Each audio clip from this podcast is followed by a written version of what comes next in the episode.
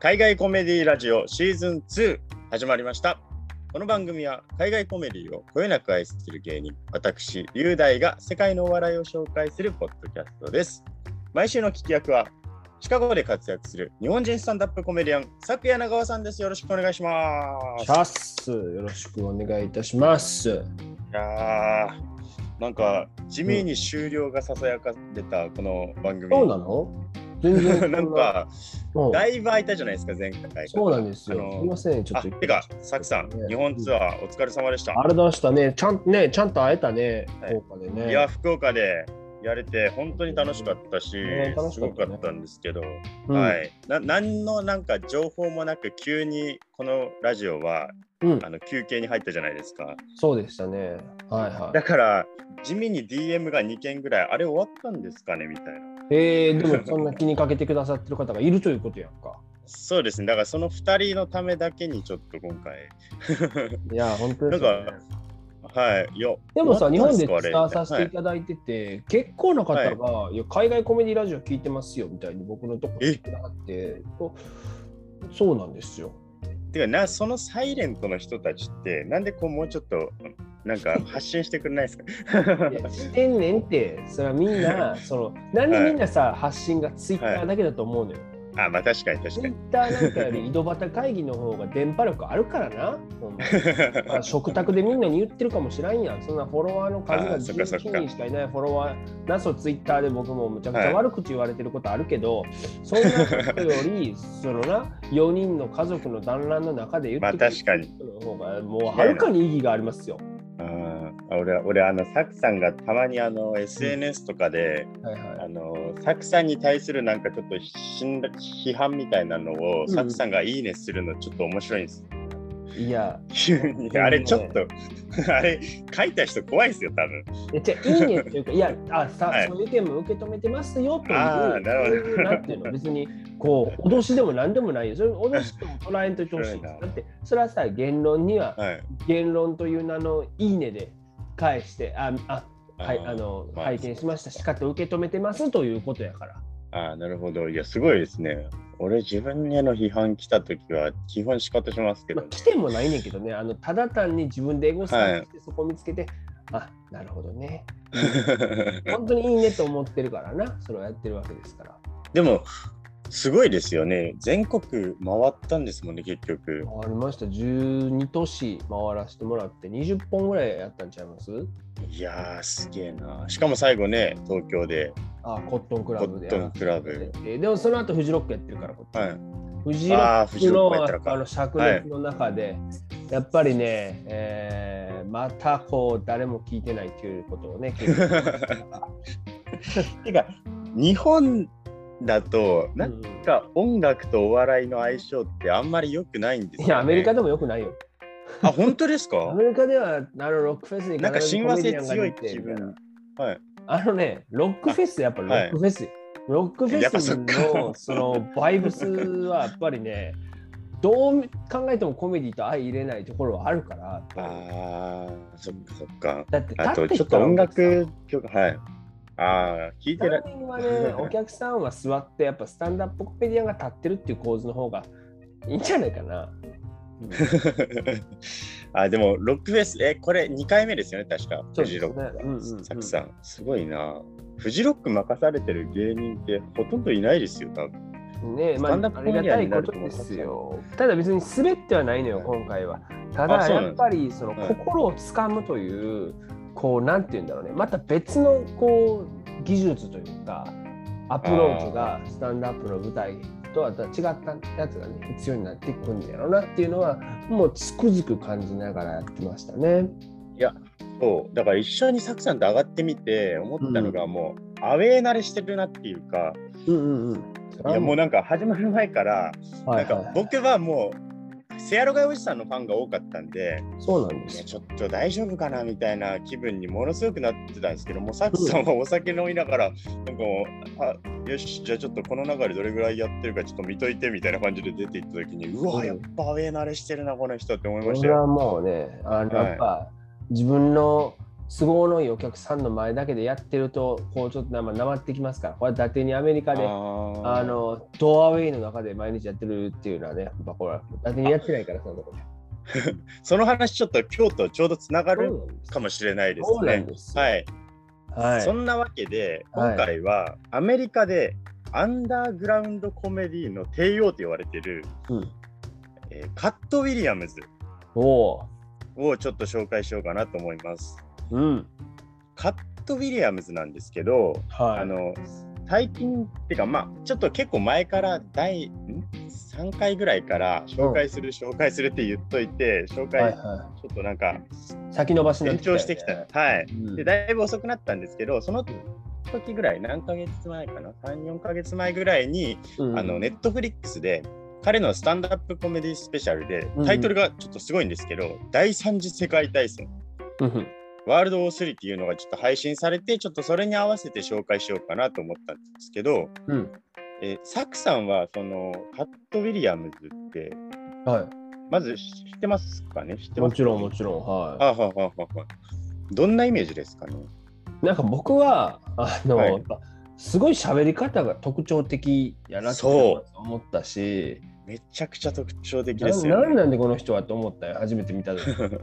で、あとはね、やっぱりね、はい、ディプロマッツのイメージが強いですね。はあはあはあ、ヒップホップと結びつきのすごく強いコメディアンだなと。それはもう喋りのリズムに関しても、あと立ち居振る舞いとか、ね、ファッションとか含めて、それをこうなんかこうヒップホップに近い人なんだろうなっていう。実際ラップもやってますしね、うん、あの人。そうそうそう、はい、あなんかカット・ウィリアムズって言った時に、うん、アメリカ人がすぐ思い浮かべるのが、うん、ああいっぱい事件を起こす人ねっていう感じらしいです。うん、お騒がせ。そうですそうですそうです。だから三田佳子さんの次男みたいなイメージかないやそこ次男ででもあの人別にあの芸人とかじゃないか。ああ、むせ、田代正史さんかな。まあ、そんな感じだから。あ、まあ、そうですね。エンタメ業界の人って考えると、あ、そうですね。日本でいうちょっとそんな感じの人かもしれないんですけど。うん、違うよ。あの、いや、だけ、だけどなんかあの逮捕のイメージが強い人、なんとなく。そうですよね。はい。で、エンタメ業界の人で、はいはいはい、カット・ウィリアムズってちょっと彼の生い立ちから紹介したいんですけど。はいはいはい、あのアンダーグラウンド芸人とか、日本でもなんか地下芸人とかよく言われる人っているんですけど、うんうんうんうん、そういう感じじゃないんですよね、実はスタイルとかは。ほうほうほう、あの日本で地下芸人とか言われると、うん、分かりづらいことをやってるけど面白かったりとか、一部の人にすごい人気出るみたいな、まあ、アングラ演劇とかやっぱそうだよね。そうですそうです、地下芸人と呼ばれる人っているんや、はいはい、日本にもいますいます。もうなんかてか正直売れてない人は地下芸人って言われがちで、多分僕もその部類に入ります、地下芸人。はい、なんかさ、地下アイドルとかも言葉としてはあるけど、アイドルと地下アイドルの区別とかもちょっとあんまり僕自身さ詳しくなくって、やっぱそうですね、日の目を浴びてないみたいなイメージになっちゃうんだ。そうですね、だからあんまりいいイメージではないかもしれない、地下って言われると。なるほど、はい、でもそうじゃないと、カット・ウィリアムズは。そうなんですよ。てか、なんなら日本で言うとマルチタレントとかそっちなんですよ。うんうん、なるほど。あの映画も出てるし、うん、さっきも言ったけどラップとかもやってるし、うんうん、あのいろんな業界で活躍する人なんです。うん、ただあの逮捕されすぎて席に出れない期間があるからアンダーグラウンドって言われる。なるほどなるほど。本当の地下にいる人なのね。はい、そうそうそうなんです。塀向こうにいる人なんだ。日の目を浴びてないんじゃなくて、はい、あの物質的な地下にいる人。オッケーです、オッケーです。はい。で、そんなカット・ウィリアムズのちょっとプロフィールから紹介するんですけど、うん、はい、せんきゅうひゃくななじゅういちねん生まれのよんじゅっさい。若いんだよ。いや、ごじゅっさいやろ、せんきゅうひゃくななじゅういちねん。あ、ごじゅっさいだ、ごめんなさい、ごめんなさい。うん、ごじゅっさいですね、うん。で、オハイオ州のシンシナティ出身です。ああ、なるほどね。どんなイメージですか、シンシナティって。いや、な、なんですかね、なんか。やばいところうんうんうんうん、ね、やばいところのイメージです。はい、シンシナティなんか、そっか、はい、オハイオ州、僕のイメージです、まあ、はい、ケンタッキー州との境にあって、はい、まあそんなやばくはないかな。なんかまあでもやところっていうか、なんかあのみんなが出て行きたがるところっていうイメージ。まあみんな上手にはするよね、はい、やっぱりその、はいはい、まあラストベルトなんていうに言われてる感じでも。あるし、うん、まあそう、そうですよね。オハイオで、あ、今思い出したんですけど、はい、言うとデイブ・シャペルもそうでしたね、確か。オハイオで、オハイオに住んでるんです。今住んでるけど、そうそうそう、出身 ディーシー の人だね。例えばオハイオ州に住んでて。うん、はいはいはい。だからなんかそのオハイオから出たがるっていうのよくネタにされてるなみたいなのって今思い出しましたけど、あのカット・ウィリアムズは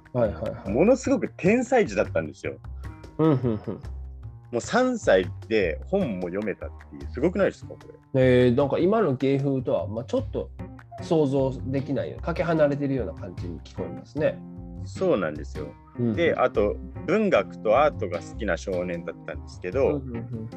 あの両親がものすごく、うん、結構毒親っていうか、うあのそんなものは役に立たないからって言って、うんうん、あの精神的虐待、まあ、肉体的にもちょっとされたんですけど、うん、あの本とかを没収されてたって。あら、うんうん、でコメディももちろん好きで、はい、子供の時から、うんうん、リチャード・プライヤーとかビル・コスビーだったらしいです、ね。うん、なるほど、なるほど、まあ王道ですよね。その特にそうですよね。当時の黒人の少年からしたら一番、まあはい、好きになる可能性が高いものを言ってるよね。まあそうですね。大衆に受け入れられてたビル・コスビーとあのコメディアンが好きなスタンダップコメディアンリチャード・プライヤーっていう感じで。うんうんうんうん、で、あのじゅうにさいの時に奨学金をもらってたほど頭が良かったんです。うん、なるほど。ただなんか奨学金の制度に納得がいかないって言ってじゅうにさいの時に自分で返すことになるからって言って、そうだね、まあ、結局ローンのものだからね、はい、そうなんですよ。だからこれ親に利用されてると、うん、だからわざとテストに落ちて奨学金を拒否したんです。えー、変わってんな。そしたらもう両親がブチ切れて、うん、虐待が始まって、はい、なんとじゅうさんさいで家を出て独立します、うん、この人は。でもじゅうさんさいでもどれだけ頭が良くてももうあのそんな暮らしていく能力とかないじゃないですか、うんうんうん、だからフロリダに移ったんですって、えー、そこでホームレス生活よねんかんですよ。あ、そう知らんかった、はい、これは、うん、でその間にスタンダップコメディをオープンマイクで始めたんです、ね、なるほど。じゃあもう芸歴はもうむちゃくちゃ長い、さんじゅうななねんぐらいやってんだこの人。確かにそうですね、そういうことになりますね、うん、でもちろん稼げないんで、うん、その時に、まあ、周りの、あのギャングの人とか、うん、あのまあ、悪い人たちですよね、悪の人たちと付き合って、あのなんか雑誌や本を盗んで訪問販売したりとかとんでもねえな。盗んだ本を訪問販売しに行くっていう、うん、で車からラジオを盗んで、はい、うん、路上で売ってたりした。あかんやろ。まあでも彼のその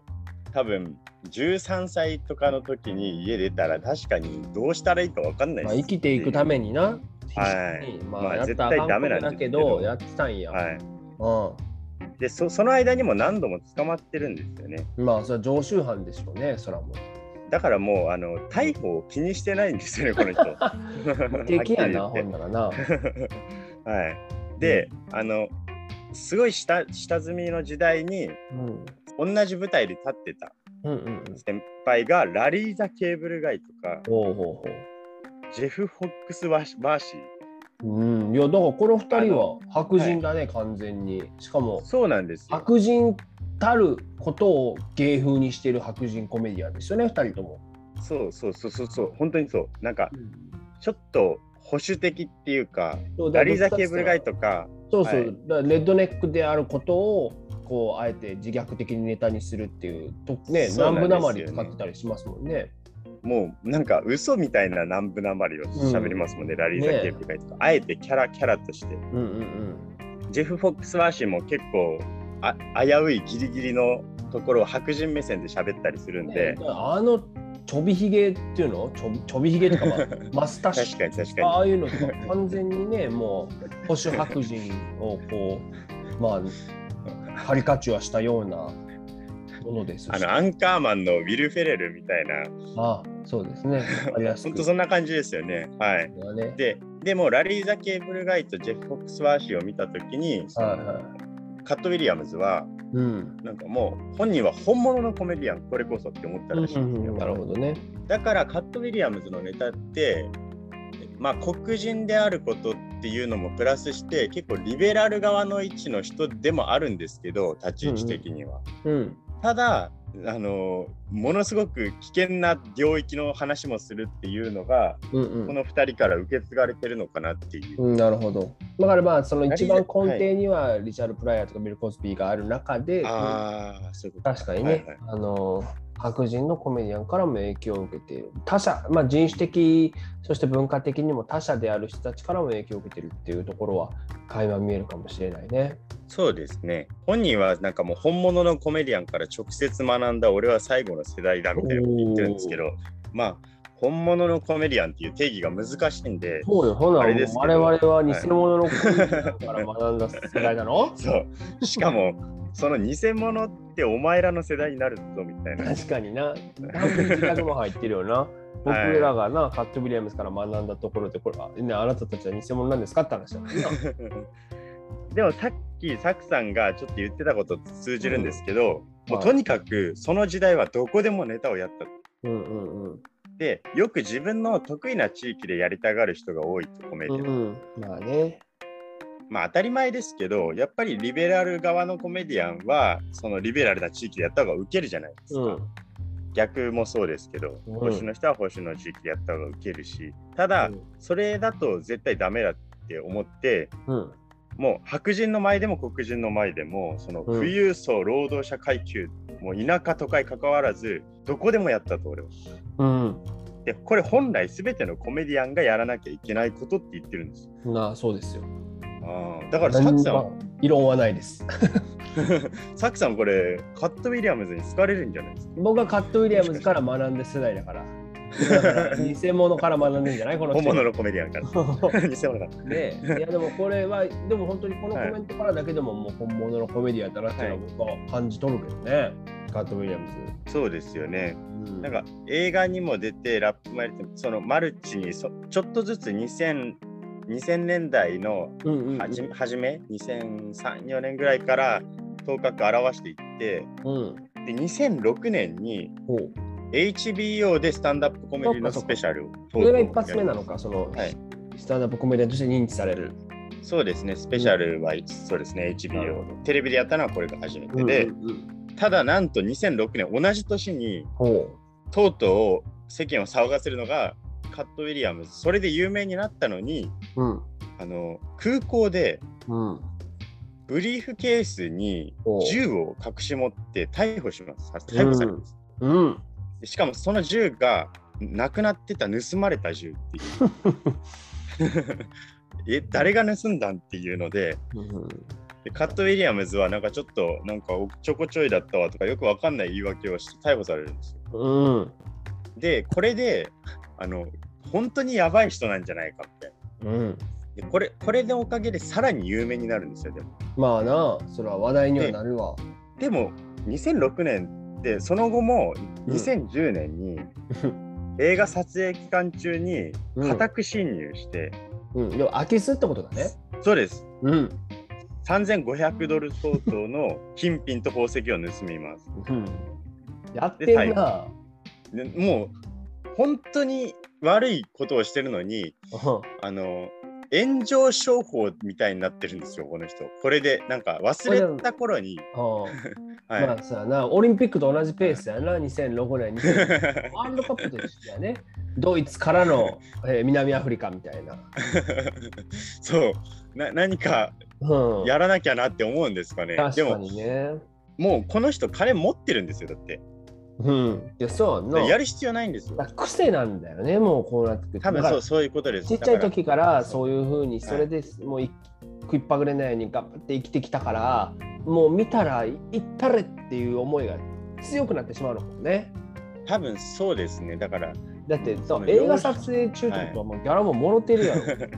そうなんですよ。てかもう エイチビーオー スペシャルでちゃんとお金ももらってるはずなんですね。えそうですよ、はい、だから十分な金があるのに逮捕して逮捕されるし、幼少期の幼少期もうちょっと少年期とかの時の行動って治らないっていうのって、うん、あの他のスポーツ選手とかもそうですけどなんでこんなことしちゃったのっていう人たまにいるじゃないですか、うん、でもなんか価値観が、うん、根底から違うから俺なんかちょっとしょうがないのかなとも思ったりもしてしまうんですよね。まあな、我々こっちの常識で測れないっていうか、そうそうそうそう、価値基準でジャッジしたら、はい、まあでも人様に、まあ、盗まれた人からしたらいるからな、はい、そうなんですよ。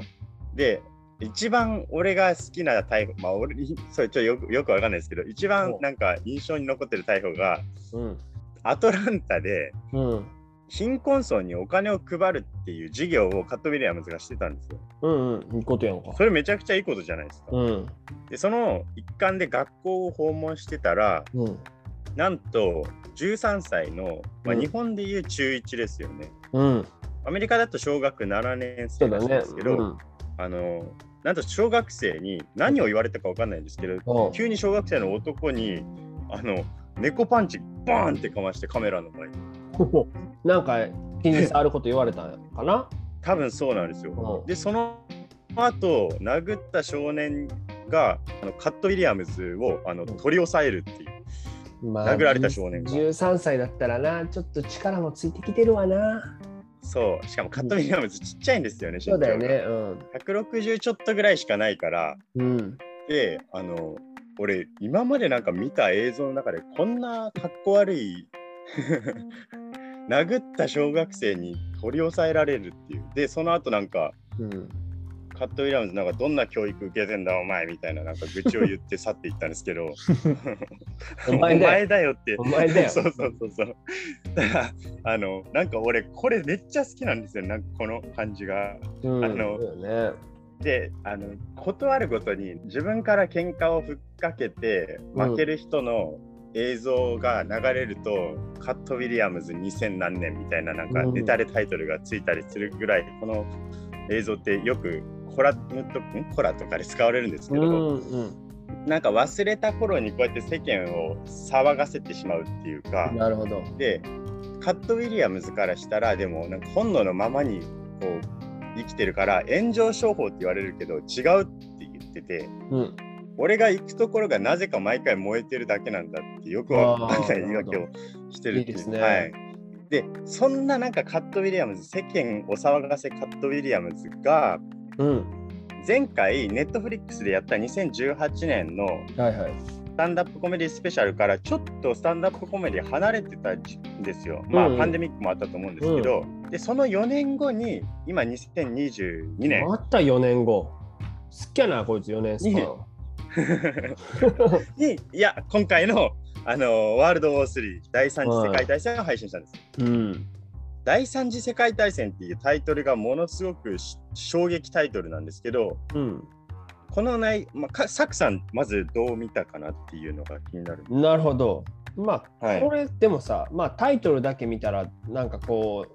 ロシアのウクライナ侵略とかこれを示唆してるのかなっていうふうに、うんうんうんまあ、誰もが思うじゃないですか、はい、これだってネットフリックスからリリースされたのごがつやんか、はい、ちょうどなんか、ねはい、そうそのちょうどそね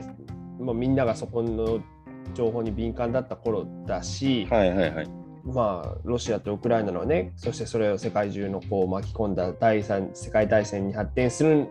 だろうみたいなことをこう話すのかなというふうにみんな思ってるかもしれないんだけど、これ実際さ、ね、収録されたのがにせんにじゅうにねんいちがつ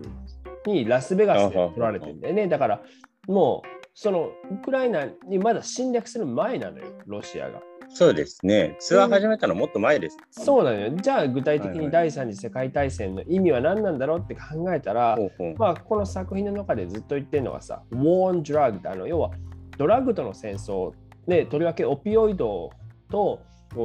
人間がどう向き合っていくのかって話とか、あと科学と神ね、そのキリスト教の教義も含めてですよのことであったら、一番はやっぱり一貫して嘘と真実の戦争なんだ。そうですね、今はね、その自分の信じたいもの、都合のいいものだけを信じるポストトゥルースっていうものが今の世の中の主流になってしまってるけども、じゃあそれはどうなんだっていうのをこうまあ、自分がね嘘の発信者になりつつ、そして真実の発信者、まあ、自分の哲学を言う真実の発信者になりつつ、そして、えー、その嘘に翻弄される、えー、一人間一個人というところに流動的にポジションを変えながらこう自由自在に話していくっていうところが今回の作品の一番のテーマなんだろうなっていうふうに思って見てました。まあ、だけどやっぱり真実の発信者になれ、なると、えっと、やっぱり見ている人の評価は説教臭いってなるし、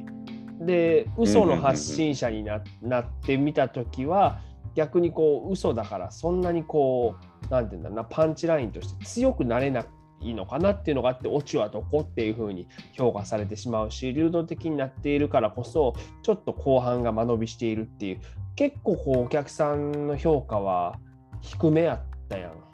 だからそういうコンディションが流動的に変更するところがやっぱりこう、うーん、分かる人には伝わるけど伝わらない部分があったのかなとはちょっと僕も思っ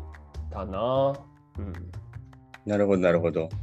その真実と嘘っていうところはでも確かに面白いですね、うん、今の戦争って本当そんな感じですもんね。そうそう、そこを多分大きいテーマで、はいまあ、そこに切り込みたかったんだろうけど、うんうんうんうん、僕はなんか、うん、自分の立場っていうものをこう、はい、徐々にこう変えながら、そこを逆にこうお客さんも同じ船に乗せながらこうゆらゆらゆらゆらこう行ったり来たりするっていうことがこの人の今回の作品の意図だったように感じましたけどね。ああ、確かに確かに、うん、もう何を信じていいかわからない時代だから難しいみたいな話してましたもんね。そうそうそうそう。でタイトルについて本人は、うん、あのーまあ、よその実際そのサクさんが今言われたように今ちょうどそんな、なんかタイムリーな時期になりましたけどみたいなインタビュアーの人に言われて、うん、これについてどう考えてますって言われた時になんかもうコメディアンの規模が本当に大きくなってると、ほうほうほう、だからもう一人の言論がもう世界にこうバーって回る時代だから、うんうんうん、そのライブのこの中のお客さんだけじゃなくてもう世界に発信されてしまう時代だから、うん、だからもう本当の戦いになってしまうそのウクライナとかで、うん、ゼレンスキーは、まあ、紹介しましたけどこの番組でも、うん、あんな感じで本物の優れたコメディアンが実際侵略戦争にこう抗う指導者になったりとか、コメディアンの規模がなんか本当に大きくなったみたいな話をしてました。なるほどね、はい、うんうん、だからでも俺アメリカのやっぱスタンダップコメディのいいなって思うところがそのこういう何回も捕まったような常識まあないってはっきり言っちゃうと人が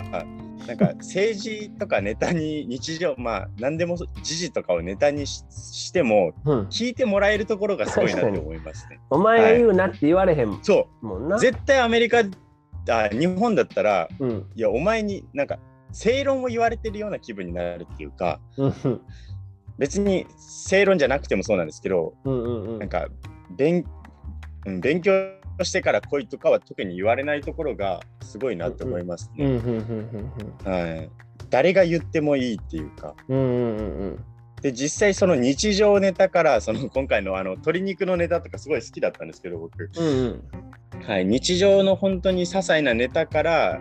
政治ネタまでなんか真実と嘘についてちょっとまあ下品なところがまああのコメディスタイルだから毎回あるんですけど、はい、目が離せない人だなっていうのが僕のやっぱり印象ですね。確かにまあでも我々のこの説明でさ、はい、じゃあ見てみようって言ってね、はい、こうリスナーの方が見てくださった時に、はい、途中ずっとセックスの話しかしてない時あるなんか椅子にしがみついてたよな。なんかあの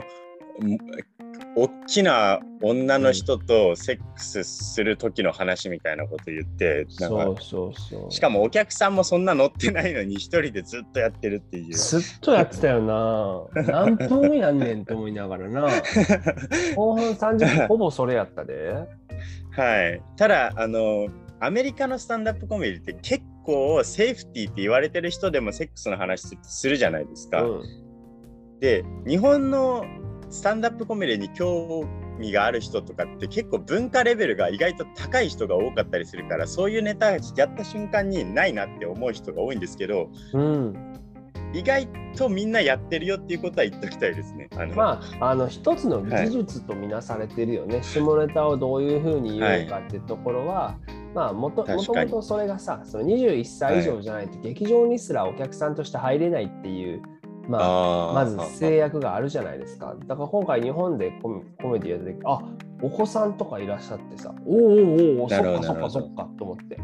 普段さ、にじゅういっさい以上の人しか相手にしてないから。で、逆に言うとにじゅういっさいになったら入れる場所だから、なんか自動的に日本のさじゅうはちきんじゃないけど大人しか入れないから、そこでみんな下ネタをちょっと心待ちにしてるみたいな背景はあるんだろうね。だから下ネタをどれだけの人が言えるか、どれだけうまく料理できるかみたいなのはそのコメディアンの技術と思われてるね。っていうこと、お酒を提供する場所とそうだねセットになってるからってことですよね。そうそうそう、それもあるし、その大人のための芸能っていう風なあの意味合いが付随してるからすでに、そしたらまあ下ネタとセットで提供される可能性はあるよな。そうですよね。なんか、うん、でスペシャルとかで売れてる人とかがあの、うん、ひとりでいちじかんライブやるときにお客さんの中に子供とかがたまに入ってたりすると絶対においなんで来たなんで来たみたいないじりが入りますよね。うん、だからそこは大きい違いだし、はい、連れてきた親いじったりとかするん で, で、ね、どんなに早くてもショーってしちじはんとかはちじからしか始まれへんからな、コメディって。あーはーはーはー、アメリカだとだからなんか今回日本でやってさ昼公演とかやってる時すごい新鮮やった、はいはい、ああ久々に昼公演みたいなのやると思ってないもんそんな夜に大人たちの前でやる芸能、まあね、これがスタンダップコメディの割と中心だから、だから日本だと文化レベルが高いっていうけど、その政治の話とかをさあの期待してらっしゃる方が、そうそうそうそう、そこを期待される人が多いから、はい、うん、スタンダップコメディでも下ネタも全然そうそうそう、はい、そうなのよ。だから枕言葉にさなんかこう政治風刺とか社会風刺っていうのが日本だとつきがちなんだけど、はい、まあ、そんなことはなくて、そうそうそうそう、うん、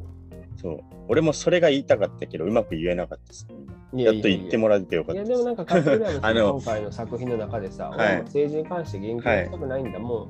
う、もうリベラルも保守も、もうどっちでも嫌気がさしてるんだっていう話をしながら、まあ、結局、うん、言ってましたね。まあ、彼は政治にその後バイデンいじりで言及したんだけど、うん、でもやっぱりやってましたね。そう、とにかくそう政治とかと、まあ、割と一定の距離を置いて喋るコメディアンもそのメインストリームにバンバンいるっていうことは、まあ、条件として知ってといて損はないよね、日本の方々ですよね。はい、まあ政治ネタする人でもどっち下ネタとどっちが割合高いかなって言ったら俺下ネタの方が意外と高かったりするんじゃないかっていうぐらい普通のことみたいな、はい、だからなんかそれはまあ別にそれはそのいいか悪いか別として、うんうんうんうん、日本の人にスタンダップコメディっていうのを伝えるときになんか政治ネタより下ネタの芸能な気がするんだよね確かに確かにてか一番最初に俺が見た時に面白かったのって逆にそっちだったりしたんで、うん、クリス・ロックとか見た時に、うんうんうん、はい、まあでもあのー、だからスタンダップコメディでもし下ネタがえげつないの出てきて、まあ別に苦手な人に無理やり見させる必要は絶対にないんですけど、うん、あのー意外とオーソドックスだよっていうことは知っといた方がいいかもしれない、ね、っていうことですね。一応王道のコンテンツなんだよね。はい、はい、そうそうそうそうそうそうそう。で、えー、これだけあの私生活もネタも尖ったカット・ウィリアムズなんですけど、うん、意外とキャンセルカルチャーについては慎重派っていうか、うん、ほうほう、なんかあんなもんしょうもないみたいなこと言いそうじゃないですか、なんとなくで、うん、イメージだと、うんうん、ただコメディってルールがすぐ変わると、なんかスポーツではありえないレベルの頻度ですぐにルールが変わると、うん、ルールっていうかやっちゃいけないことが変わったりすると、うんうんうん、でなんならやってる途中に変わることもあるって言ってるんですよ、空気感とかで、まあそうだね、はい、だからもうそれ、それってもう試合中に急にゴールポストを動かされるような気分だ。なるほどなるほど、はい、でもでもゲームは続くから、うん、だからこそスタンダップコメディって面白いんだよみたいな話してたんですよ、はいはい、なるほど、なんかうまく調節できるやつが優れたコメディアンだって、なるほどなるほどって言ってるこいつが今回、うん、なんかお客さんが飽きてる下ネタをずっと続けてたっていうのが俺一番面白いなって思ったんですけど、まあ確かだから基本的にこのお前が言うな的なチャンスをいっぱい与えてくれる人なんじゃないのそうボケだからいいですよね、人生がそうそうで、そんな感じでぜひスタンダップコメディも見てほしいんですけど、うん、この人さっきも言ったように映画にも出てて、はいはい、僕結構このカット・ウィリアムズで一番好きなうん、カット・ウィリアムズが出てる映画で一番好きなのをちょっといっぽんだけ簡単に紹介したいんですけど、はいはい、ファーザー・フィギュアっていうコメディ映画があってありますね、はい、オーウェン・ウィルソンとエド・ヘルムズが主演なんですけど、うんうんうん、あのこのふたりが兄弟の役で、はいはい、お父さんがずっといないって言われててもうなんか遠の昔に亡くなったんだよってお母さんに聞かされてたけど実は生きてるって後から知って、はいはいはい、父親をふたりで探しに旅に出るっていうロードムービーなんですけど、いやいいですよね。めちゃくちゃこの映画自体も面白いんですけど、うん、あのそこでロードムービーでその旅に出てる間にいろんな人と会うんですよね。そうですよね。で結構有名人とかもカメオで出てたりするんですけど、はい、テリー・ブラッドショーとかね、そうそうそうそうそう、あの、うん、アメフトのスーパースターとかが、そうそうそう、はい、ゲストとかで出たりするんですけど、その中にあのヒッチハイカーの男がいて、うん、それがカット・ウィリアムズがやってるんですけど、うん、なんかカット・ウィリアムズのキャラクターをここまで生かした映画ってないなって思ってて、ああなるほど、うん、はい、なんか鬱陶しいしなんかよくわからんし、うん、怖いけどなんかほっとけないなこの人みたいな、なるほど、はい、その感じがすごい出てるのがこのファーザーフィギュアで、はいはいはい、でこの映画自体もめちゃくちゃコメディとしても面白いし、もちろんオーウェン・ウィルソンとエド・ヘルムスってもコメディ映画のスターですから、うんうん、ちょっとねぜひこの映画見てほしいなっていう、いやいい、ね、僕の映画の中のおすすめですね、はい、はいはいはい、なのでちょっとファーザーフィギュアと、あとまあ下ネタとかに耐性がもしあれば第三次世界大戦ネットフリックスでまあ別に下ネタの部分飛ばしてもいいんで、あの他のネタもいっぱいしてるからぜひぜひ、なんかそういうすっごいなんか周りギャングになるか売人になるかみたいな人ばっかりしかいなかったところからこういうスタンダップコメディアンが出てきたっていう面白さ、うん、なんかぜひ感じてほしいなと思うので、ちょっとカット・ウィリアムズを今回紹介しました。はい、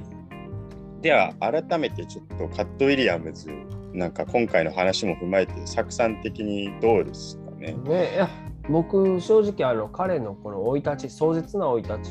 ち、とりわけそのお父さんお母さんにね、まあ、精神的にも、まあ、肉体的にもなるけど虐待を受けてたっていうのを正直知らなかったんだよね。はい、で、はい、だからそうやっぱさ、そう壮絶なこう過去があったりとか幼少期を過ごした人がコメディアンになることって結構やっぱりあるし、はい、その精神的な負荷だったり、まあ、そういう痛みとかをやっぱ笑いに変えてくるっていうことって多いなっていうふうに思うのよね。でやっぱこういうふうにさっきも言ったけどドラッグディーラーになるかさ、うん、そういうね、はい、世の中そういう環境でそれをやっぱ変えるためにそれを笑いでやったっていうことが僕はなんか素晴らしいなと改めて思ったし、いい、ね、はい、なんか そ, そこがね、あの笑いっていうものの救いになるのかなっていうところが感じられたし、そう考えると別にこの人がこうどんだけこう、まあね、悪名を重ねても、はい、まだやっぱり結局こういうふうに愛されている理由っていうのもやっぱりこの人の人柄であ る, あるしこうこの人のなんかチャーミングな部分なのかなっていうのも確かに、まあ、よくないねんね本当はそんな、まあもちろんもちろんそうよくないんだけど、まあ、でも決定的 な, なんかキャンセルされるようなことは今のところはやってないんで、まあ、小学生どついてたらあかんけどなまあ負けたからそうそうそうだから大丈夫。そういうなんか絶妙のさダサさとかその、はい、お茶目さとか、そうですね、なんかどういう言い訳してんねんってみんながこう突っ込みたくなっちゃうような、はい、なんかそういう魅力っていうかそういう独特の、はい、なんかこうチャーミングさがある人だなとはちょっとこうやっぱ思うよね。そうですね。それもせなんかお金寄付する一環でやってた時に起きた事件だし、うん、あの。この人実際に養子もいっぱい取ってるんですよ。あの、あー、そうなんだ。そうなんです。なんか自分のような、なんかめ恵まれないじゃないですけど、ね、同じような境遇の人たちを、はい、同じ人たちを い, いっぱい養子で取ってて、うん、まあだからなんかそういうところも含めてギリギリでキャンセルはされてないっていう状態だし、うん、なんかこれからも続けてほしいなって思いますね、アンダーグラウンド。そうですね。はい。はい、いやでも今回ちょっとカット・ウィリアムズ紹介しました。はい。まあ、この辺で締めたいと思います。はい。はい。このラジオを iTunes や Spotify でお聞きの方、ぜひ気軽にフォローやレビューお願いします。エスエヌエス などの感想も歓迎しております。このラジオの説明欄にお互いの Twitter と Instagram の ユーアールエル を貼っているので、ぜひフォローお願いします。えー、PayPal での募金を、えー、しております。そのリンクが貼ってあるので、いちえんからでもよろしくお願いします。まあ、あの別に募金できないっていう人はあの他のところにしてもらっても大丈夫なので、今いろんなところに募金するところがあるんで、はい、ただちょっとお金余裕あるなって人はちょっといちえんからでもやっていただけると助かります、はい、なるべく毎週上げる予定なので、ぜひ次回もお聞きください。ありがとうございます。ということでございまして、今回の海外コメディラジオ、あ、次回、うん、ちょっと次回予告次回予告だけしときたいんですけど、あのマヤ・ルドルフ、はい、人気だね、 エスエヌエル でね、最近ね、はい、あのカマラ・ハリスのモノ、うんね、モノマネにはなってないんですけど、まあ、モノマネで、はい、で、あの Apple ティーブイ プラスであんまり注目されてないんですけど、うんうん、僕すごい好きだった、週いちでこう配信されていて、最近シーズンいちが終わったんですけど、マネー、マネー、マネーね、彼女が手に入れたもの、いいですねっていうタイトル、はい、ぜひちょっとこちらを紹介したいんで、マヤ・ルドルフとマネー、まあ、かあのそのサタデーナイトライブの話とかもちょっといろいろしたいので、ぜひ次回も聞いてください、はいはい、ということでございまして、今回の海外コメディラジオシーズンツーは以上になります。ありがとうございました。ありがとうございました。